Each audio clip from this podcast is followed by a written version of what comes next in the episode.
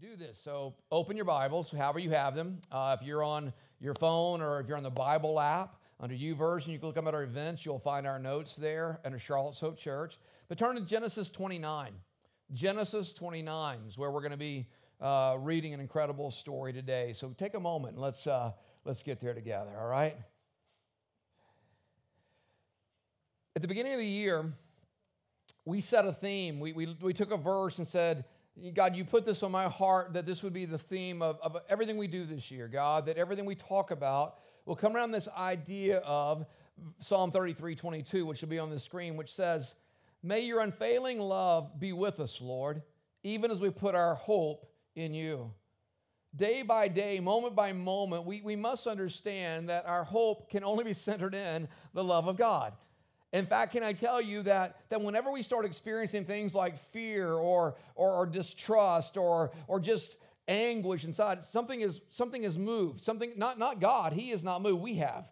Our hope has become on something else other than Him because our God never fails. Amen? And His love is, is absolutely unfailing. And we recognize that. And I encourage you, get this into your heart. Let it be your, your, your measure because that's the way I look at it if I'm going through a day and I'm, I'm feeling overwhelmed or I'm going through something I'm really distressed, then, then I have to stop and say, God, where have I put my hope?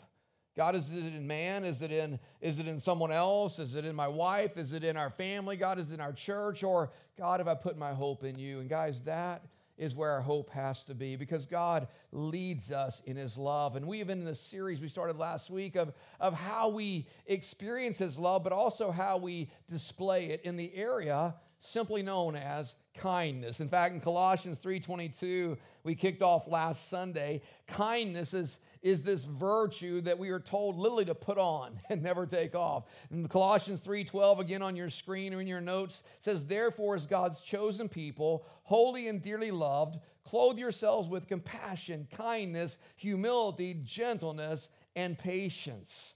Kindness. Last week we defined it very simply as love no matter what. Do you not want to be loved no matter what, right?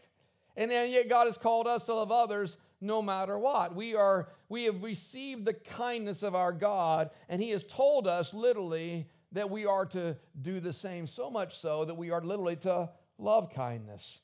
I've taught often out of the book of Micah, out of this one scripture. You don't really teach a lot out of Micah except this one scripture, and it's Micah 6 8, where, where God kind of laid out these three thoughts of what is expected of us as followers of Christ.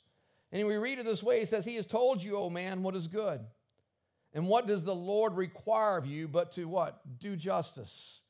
He says, not something we just talk about, we do justice. We get engaged, we get involved, we, we help lift the burden off others, and to love kindness. Not just be kind, because again, being kind does not mean being nice.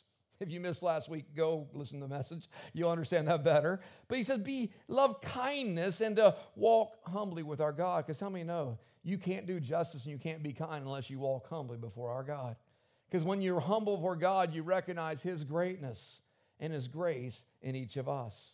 Now, I don't know about you, but that word kindness, I, I have a hard time distinguishing as I study God's word uh, between the way the Bible speaks about kindness and the way it talks about love.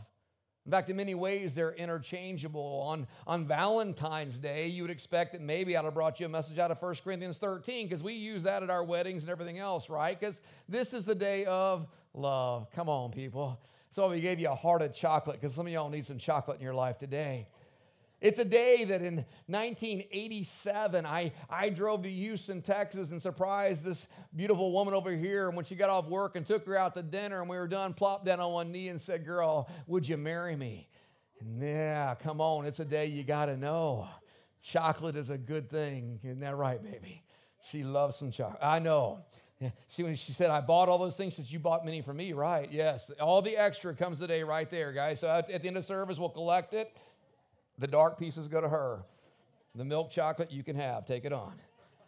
But it's a big day. It's a big day of love. And in that, in that chapter on love in 1 Corinthians 13, the Apostle Paul uses this word kindness or kind to describe how we love because love is the source of all virtues, but it shows up in the form of kindness. I mean, think about it. If you really want to know how God loves people or how God loves you, then we, we need to look at how He displays His loving kindness, especially to those who, in the world's eyes, don't get a whole lot of it.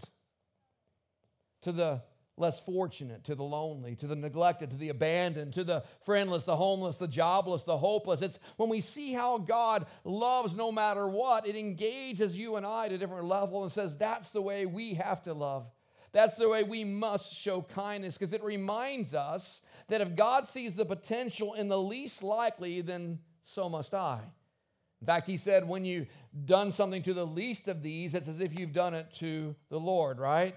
That, that cup of cold water, that act of kindness, that, that showing that, that love that goes out from us that tells people they are worthy of God's love. So today, I want to explore a, a least likely story that's found in the Old Testament in Genesis chapter 29. It's a story that's very familiar to many of you, but probably for all the wrong reasons. In fact, it's a story that I've read, heard, and taught on multiple occasions, but I have to be honest, I, I kind of missed something in there that God showed me in the weeks preparing for today. It's the story, not so much of Jacob and Rachel, because that's the love story, right? But it's really the story of Leah. You see, for hers, it's fundamentally a story about kindness that sees others the way God sees them and not how our culturally programmed eyes see people. See, Leah's is the story of a girl who was shunned by both her husband and her father. Yet Leah understood only the love of God when he opened her eyes and she took hold of the fact God loved her no matter what. So I invite you in today to Genesis chapter 29. We're going to read more than we normally do on a Sunday morning, but you just can't help it if you if you want to understand the story. So pick it up in Genesis chapter 29 beginning in verse 1. I'm going to read down through verse 14.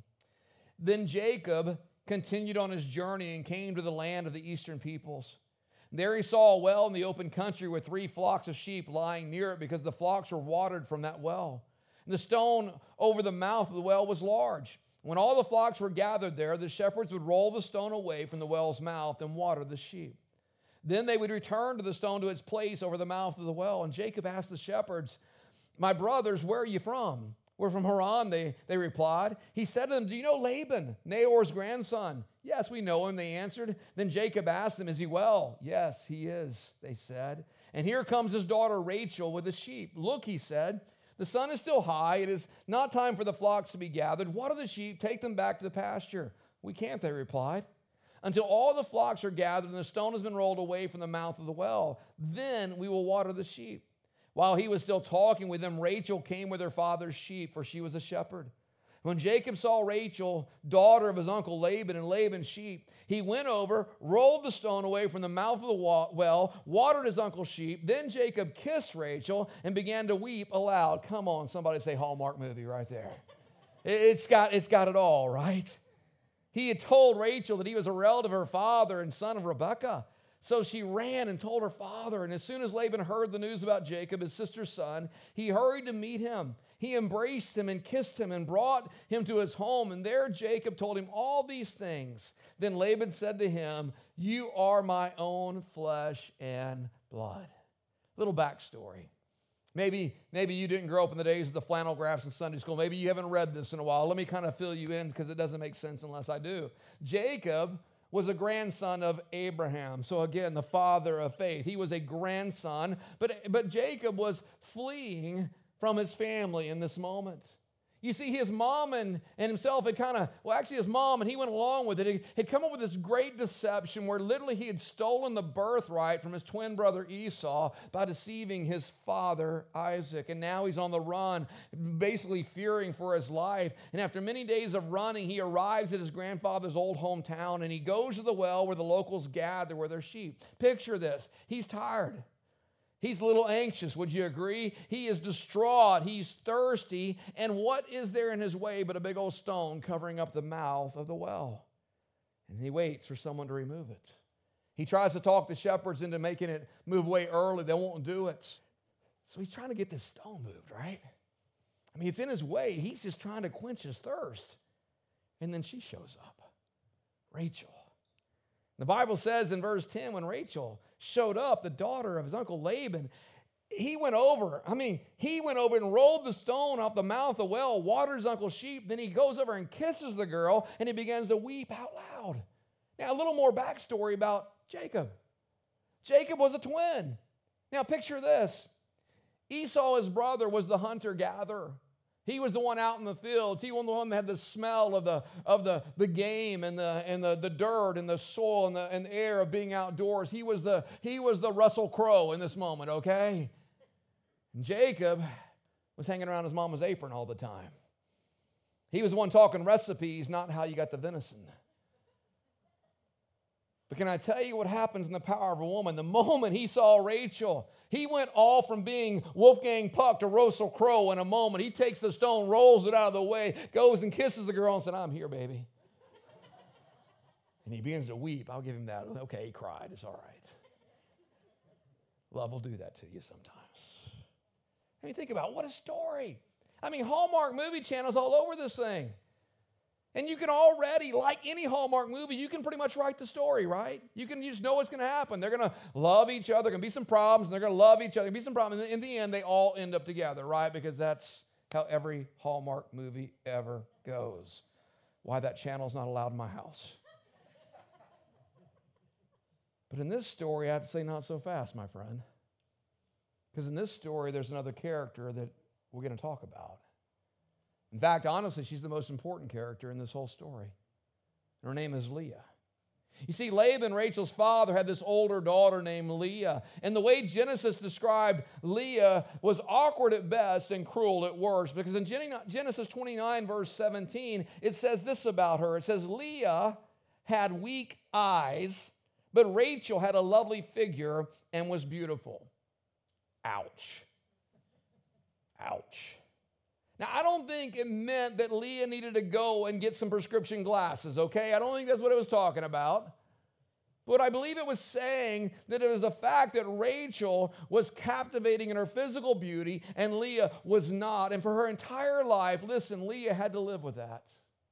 For her entire life, she had to live with this understanding that her little sister was the one who transfixed men and caused them to roll large stones away and kiss her. Men looked past Leah to see Rachel. And Jacob was one of those men. But as you're going to see in this story, God was not. So Jacob enters this agreement with Laban. He says, I got to marry your daughter. I've already rolled the stone away. I've already kissed her. I need, I need to marry your daughter. He says, Okay, seven years. And for seven years, Jacob served Laban so that he could marry Rachel. Seven years. Can you imagine toiling in the sun, doing all this work so that someday the wedding day will come and he can marry his love of his life, this young lady named Rachel. And finally, the wedding day comes, and you can imagine all the beauty and the pageantry of the wedding feast because they did weddings back then in ways we don't even know how to do weddings. And, and, and finally, the two lovebirds are going to finally be united, but Laban had other plans. You see, it wasn't good form. It wasn't culturally acceptable for the younger daughter to get married before the older daughter. So Laban did something we can't even imagine. He snuck the weak eyed Leah into the bridal chamber for the honeymoon night instead of the eye catching beauty of Rachel, hoping the multiple glasses of wine that uh, Jacob had surely partaken of had made him just unaware. And by then, in the morning, by the consummation of the marriage, Jacob's wife would be Leah, not Rachel. Verse 25, it says, When morning came, there was Leah. Stop. Wait. What? Some of you haven't read your Bible very much, I can tell. You're just like, you can't make this stuff up. And I don't have the time or the mental wherewithal to explain the wedding feast and the bridal chamber in a way that this makes any sense at all. So you're just going to have to go with it, okay? Because it's not the way it was back then, obviously. But when morning came, there was Leah. So Jacob said to Laban, What have you done to me? I served you for Rachel, didn't I? Why have you deceived me? When morning came, there was Leah. Now, can you imagine this from her perspective? Huh. So basically, dad doesn't want me. Laban's trying to get rid of his older daughter, even through deception. Not only that, Jacob, her new husband, definitely doesn't want her, and she listens to these two men get into a heated argument. The whole time her self esteem erodes right in front of them. Because in essence, here's what he was saying Laban was saying, Girl, men are never going to notice you, and I got to get rid of you, even if I have to do it by treachery. To make matters worse, a week later, Laban literally gives Rachel to Jacob in marriage. So here, Laban, the father, doesn't see Leah as a princess, as this precious little girl. And Jacob doesn't see her as the bride of his youth or the woman of his dreams. But here she is now, Leah is the wife of Jacob the desperation in her life, the desperation to, to receive love from anybody, her father, her husband, really, literally anyone. And we pick up the story of Leah in verse 31. It says, When the Lord saw that Leah was not loved. Oh, man. Can I tell you, just when I was reading through that and being a father of a daughter, I, the tears flowed. I'm like, I can't imagine. When the Lord saw that Leah was not loved, he enabled her to conceive. But Rachel remained childless. So Leah became pregnant and gave birth to a son, and she named him Reuben. For she said, It is because the Lord has seen my misery. Surely my husband will love me now. She conceived again, and when she gave birth to a son, she said, Because the Lord heard that I'm not loved, he gave me this one too, and she named him Simeon. Again, she conceived, and when she gave birth to a son, she said, Now at last, my husband will become attached to me because I have borne him three sons. So she named him Levi. What a tragedy. Hallmark, forget about it. They're not going to publish this one.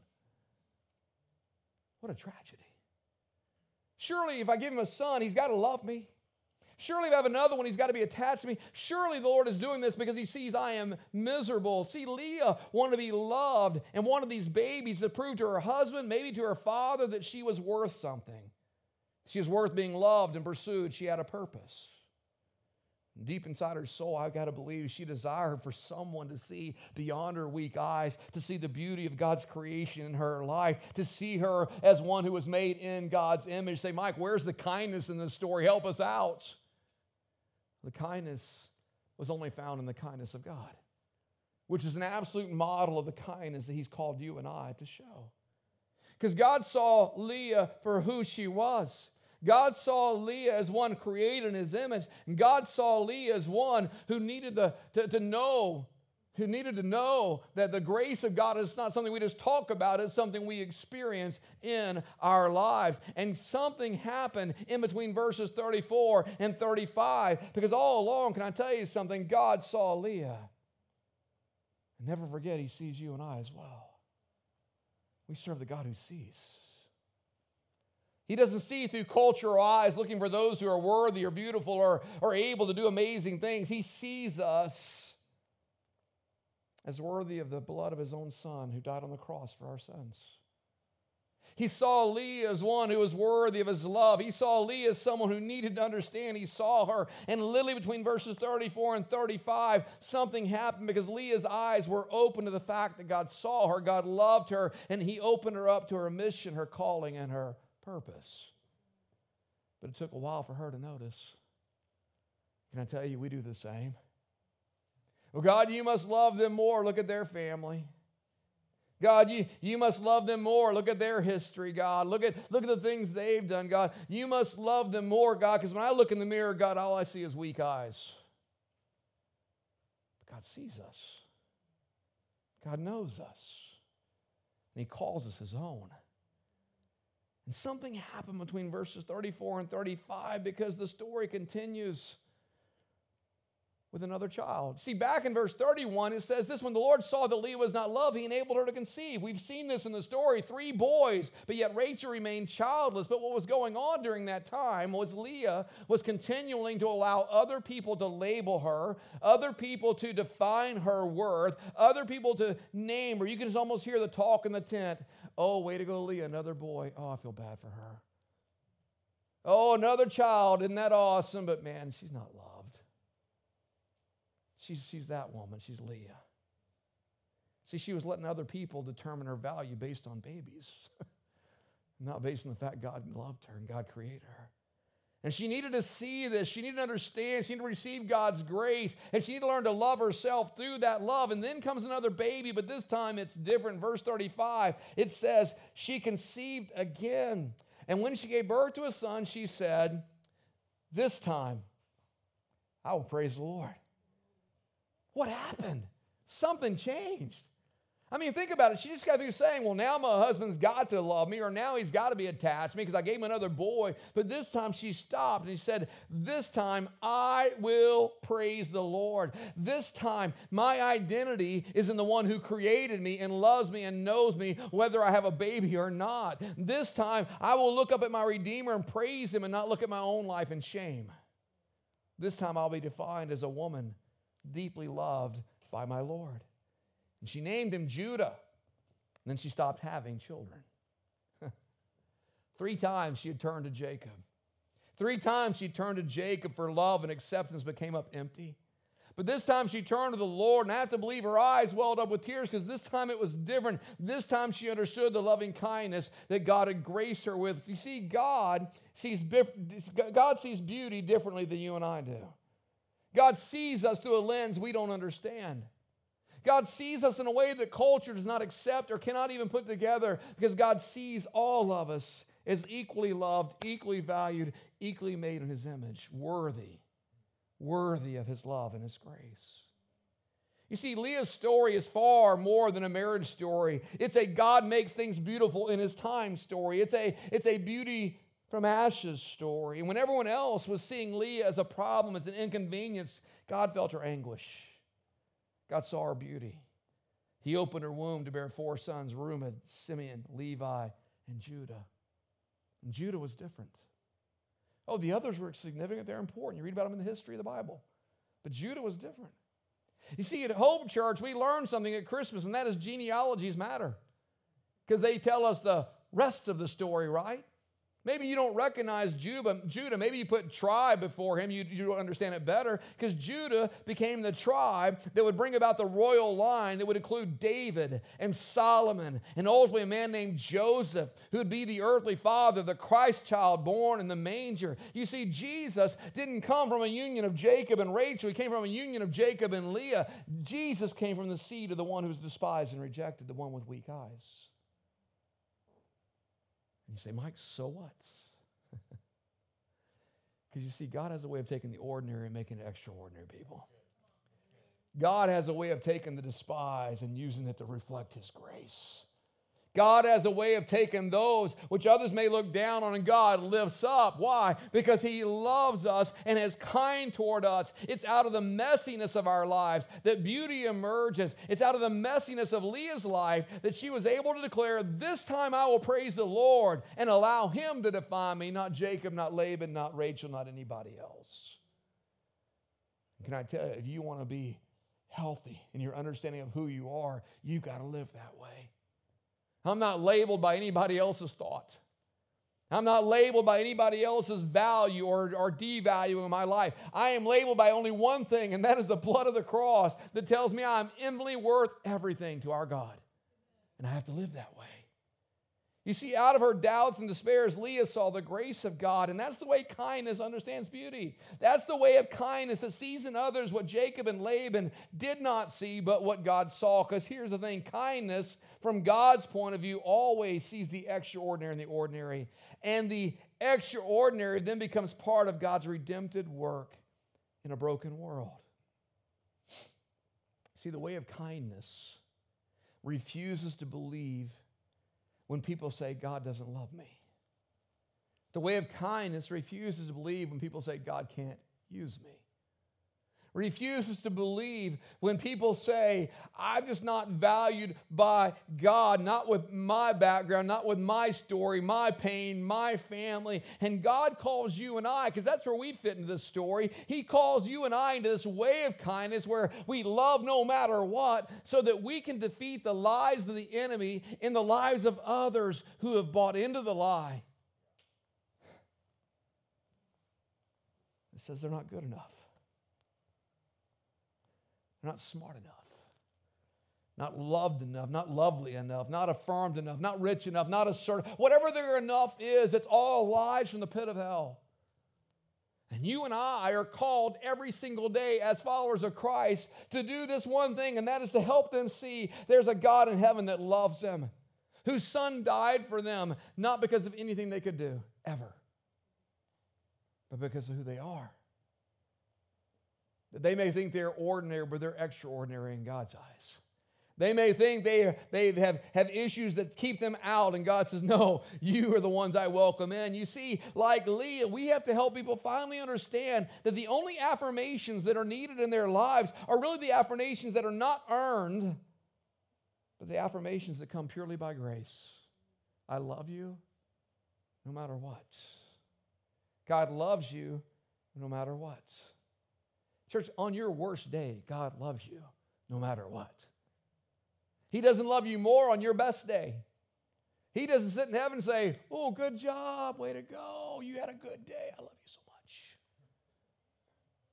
No, when you fall flat on your face and you think it's over, He picks you up and says, Did you forget I love you? Did you forget I have a purpose in you? Did you forget I want to bring beauty from ashes? You see, what may seem so ordinary and unbecoming about us, God makes beautiful and turns into the grand story of redemption because He took the one with the weak eyes in this story, and literally through her comes the redemption story, the salvation of all mankind. Through the seed of Leah, we find Jesus. And it's in that loving kindness that God calls us to. Because if we're going to walk in kindness, we've got to actually see ourselves in both sides of the story. We got to see ourselves in both sides of the story. We got to we got to recognize that we have to see ourselves the way God sees us. I think one of the greatest impediments to Christian witness and work is how we see ourselves. I think one of the greatest lies the enemy has told us is not that God doesn't love us, it's just somehow we're not all that. And we sit back and say, oh, well, God, you can work through so and so. Oh, God, you can, they, they sing, God, they're special. Oh, God, they, they, they're, they're at the door, God. They, they can open a door. There we go, God, they're special. And God says, No, every single one of you is special. But I think, this, I think Satan gets in our heads so much that we're beat down because of our past, our sin, our brokenness. Come on, I've told you before, some of you, one of the greatest things you need to learn to forgive is you. Because the moment you confess your sins, so God says He is faithful and just, who forgives us our sins and cleanses us from how much unrighteousness? Help me out here. All. Not some. But some of you are still living back in the divorce of 20 years ago, or the failure in this area, or the brokenness in that area. And God says, stop it. Because what you're doing is you're making yourself into a Leah when I've loved you always, no matter what. So we have to pray, Lord, let me see myself through your eyes. But we also have to be on the flip side of this story, and that is, Lord, help me see others, not how the world sees them, or even if I've seen them in the past, God, but only as you see them.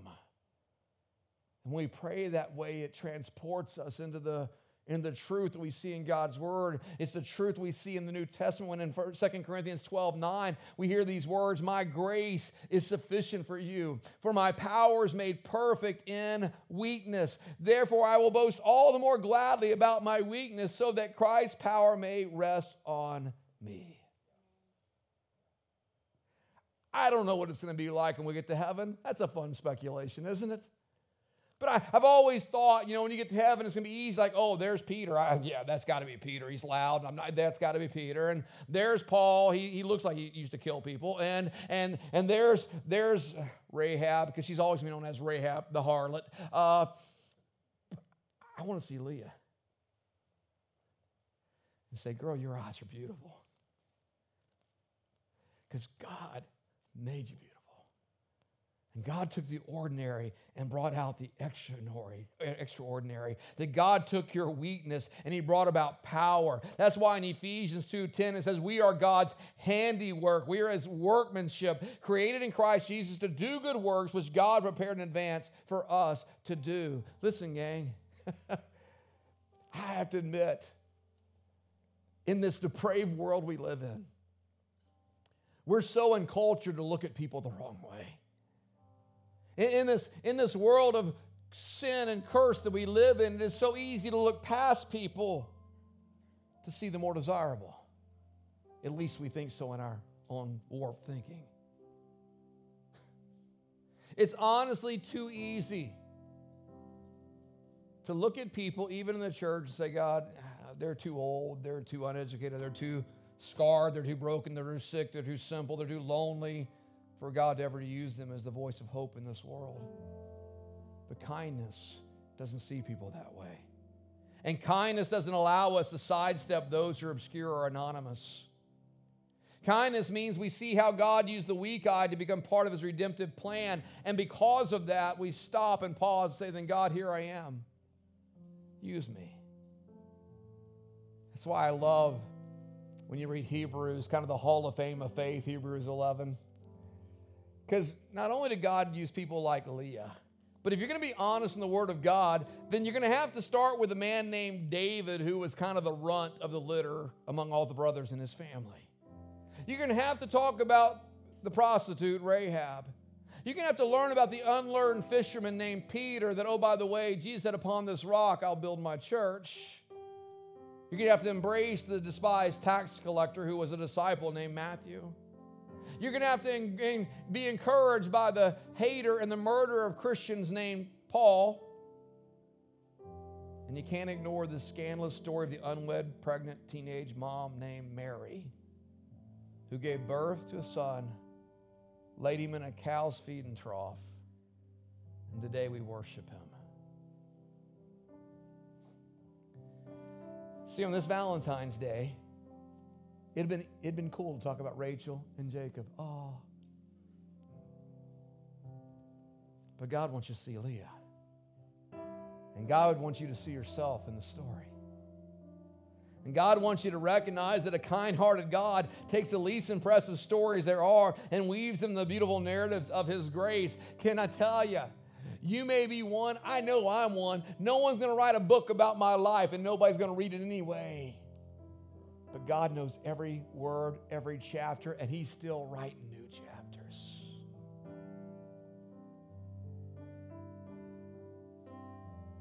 See, this should be our perspective. This should be our understanding on Valentine's Day, the perspective of the redeemed. I am God's workmanship. You are God's workmanship.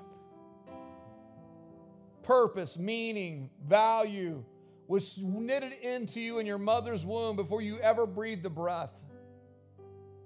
Your value is not because you showed up on earth and you did something amazing. The very fact you showed up makes you amazing. You see, I am not society's workmanship. I'm not what culture says about me. I am who God says I am. Someone needs to hear this. You are not your spouse's workmanship, you're God's workmanship. Well, if I just change this, she'll finally love me. If I just change that, he'll finally love me. If I just have this baby, he'll love me. Uh uh-uh. uh God's workmanship. To some of our younger ones, you're not your boyfriend's or your girlfriend's workmanship. So stop trying to change for them.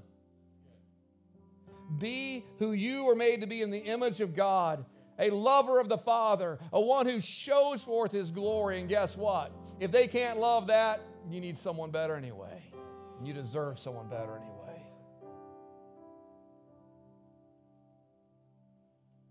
sad. Jacob waited too late to finally understand this story. Because you see, if you go forward in this Genesis account, you go to chapter 49, Jacob woke up. And in his dying days, he told his servants, Hey, bury me next to Leah. You can't be kind when someone's gone roses, flowers, arrangements are not going to make up for a life where you devalued somebody.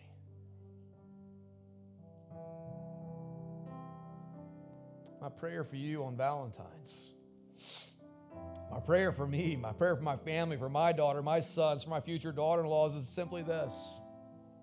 Out of 1 Corinthians 1 27, that God would choose the foolish things of the world to shame the wise and choose the weak things of the world to shame the strong. And to be proud of the fact God loves you. But to let that knowledge, to let that knowledge shape you in such a way that you can't help but love others no matter what. Father, thank you. God, on this day where the world celebrates Valentine's and Hallmark gets rich, God, today, Father, we just stop and give you thanks. God, truth be told, majority of us see ourselves more as the Leah of the story than we see ourselves as the Rachel, the beautiful, the wanted, the altogether.